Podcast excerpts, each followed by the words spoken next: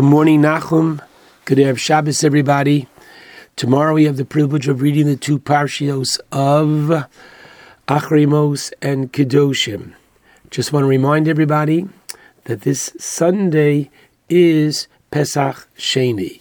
Please God, we should be Zoche this forthcoming year to have the third Beis Hamikdash, and then in Yirtzeh Hashem will celebrate those who could not bring the first Pesach will have an opportunity to bring the second Pesach.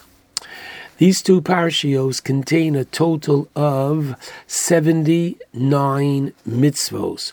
According to the Chinuch, Parshas Acharei Mos contains two positive mitzvos and 26 restrictions.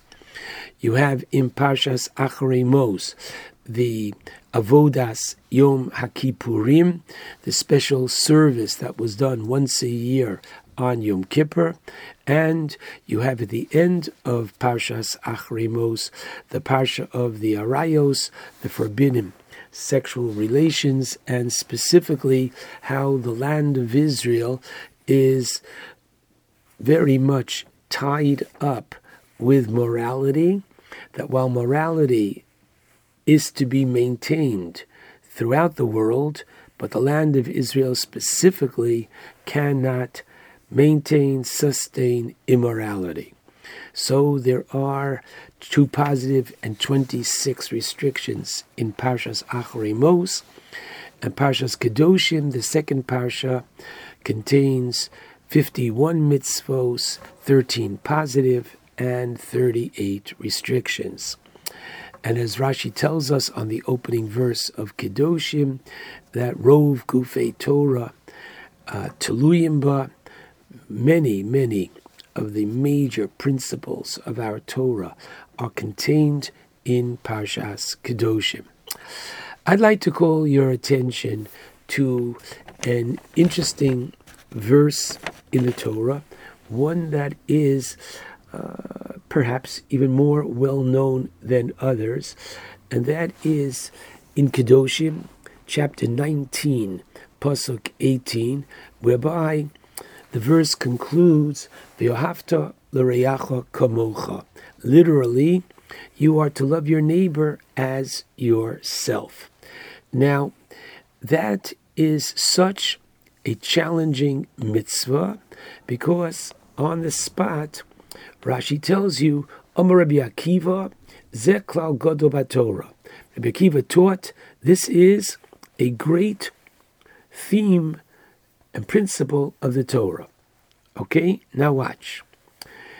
The same Rabbi Akiva in the Gemara Bava Metzia, a very famous story, the Gemara poses the following question. If I have two men in the desert, and they have but one canteen of water. Okay?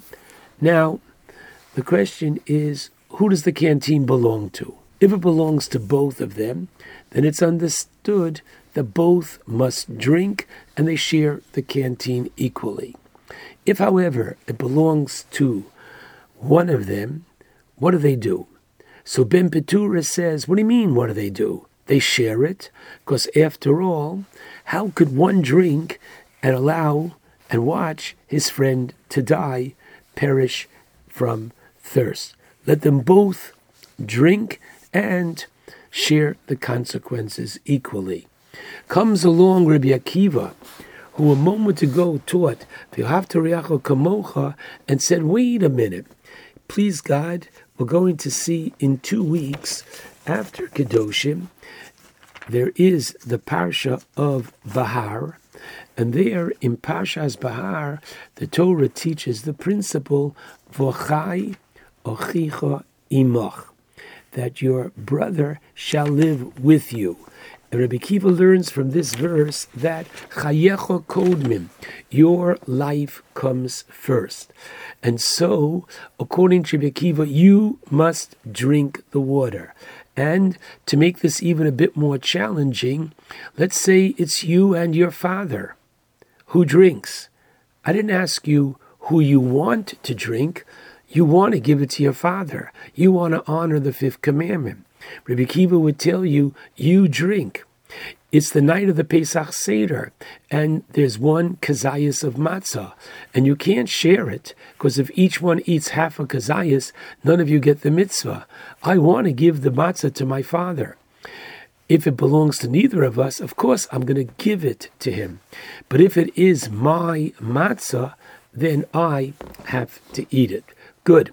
So the words "v'ahavta l'reacha kamocha" are not to be taken literally, because there are times when you come first. And in addition, the famous Gemara in Shabbos, where the potential convert comes to Shammai and says, "Teach me the entire Torah," while you're standing on one foot, and we know that Shammai drives him away and said, "Come on, don't waste my time." And Hillel says, "Okay, my friend, get on the one foot." And while he's standing on one foot, he says to him the following: Dialoch sini, what is harmful, hateful to you, lechavrech lo savid, don't do to the next one. He doesn't give it to him in the positive, love your neighbor as yourself, because that is impossible. The Torah and has given nature into man of self-preservation, that you love yourself, which you are to, and you have an obligation. Ushmarta ma'od l'navshoseichem. So what does it mean? V'ahavta l'reacha kamocha. So among the many meanings is, as we just said, and let's take it with the Ramban. The Ramban says that you should put yourself and be sensitive to the state of your neighbor, meaning treat him as you would want to be treated. I use this example.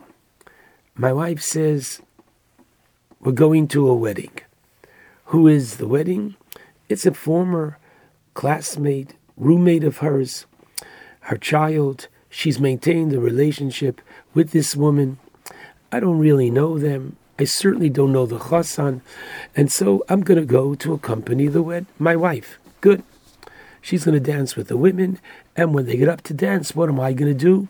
What do you mean, what am I going to do? I'm going to take out my phone, because on my phone I have I've got all of Kol Torah Kula on my phone. I'm going to do the Dafyomi. I'll do the Sh'tayim Mikra Viecha Targum. No, I'm going to get up to dance. Why?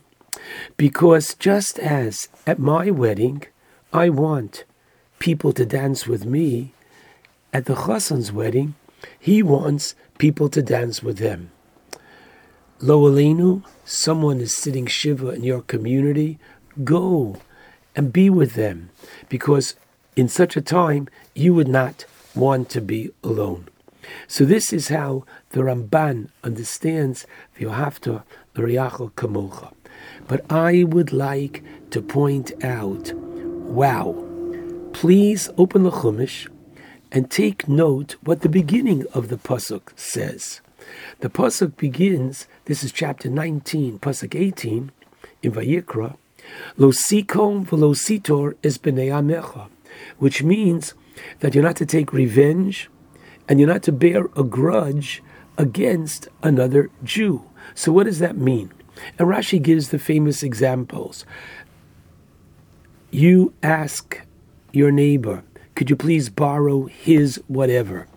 Usually he is very forthcoming, gracious, etc.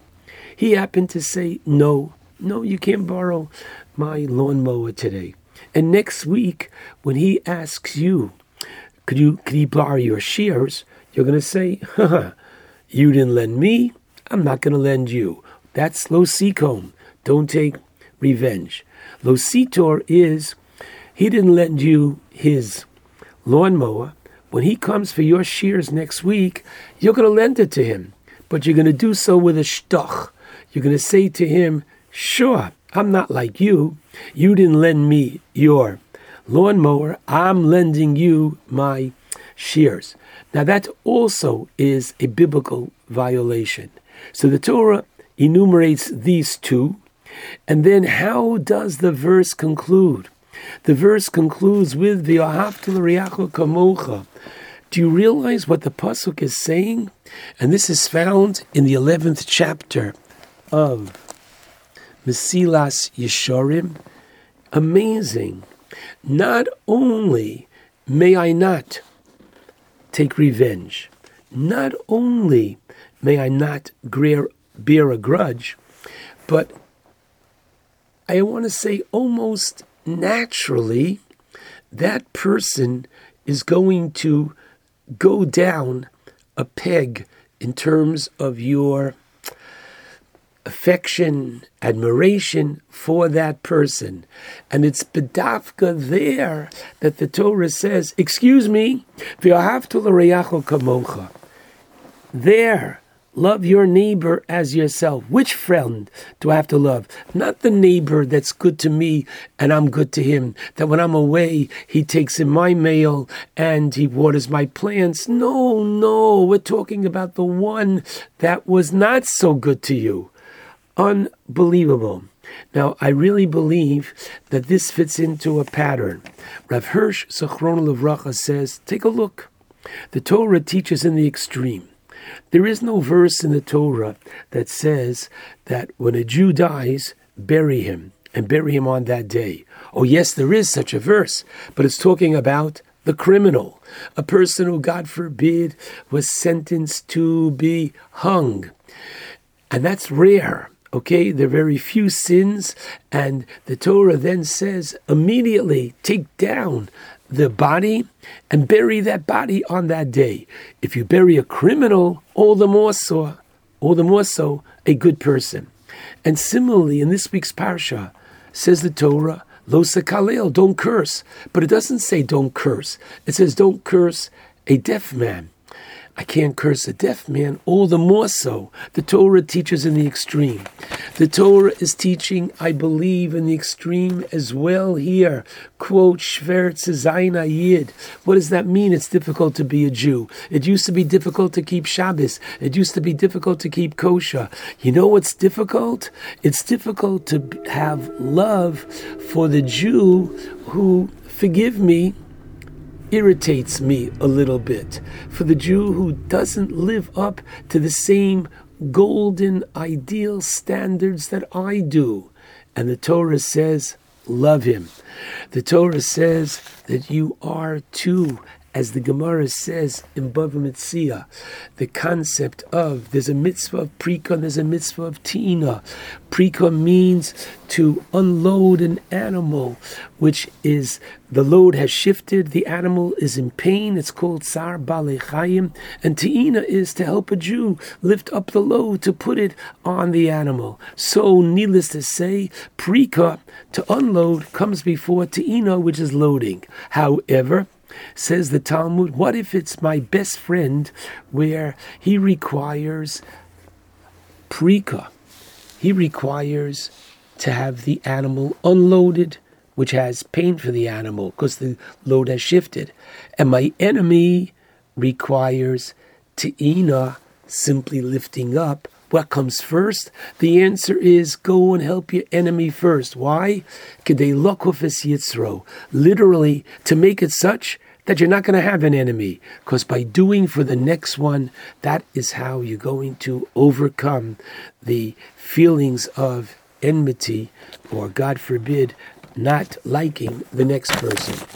Tonight, in Tillam 99, as part of the L'chuna Ranana, the service before Mariv, in Tillam 99, V'oz melech mishpat ohev ator konanto meishorim.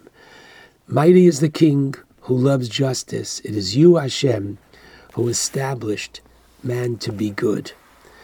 If you are good, it's because the Torah makes you into that very special person. The many mitzvos in Parshas Kedoshim and Acharei Mos says how proud I am to be a Jew, because the Torah refines our character. Shabbat Shalom to all.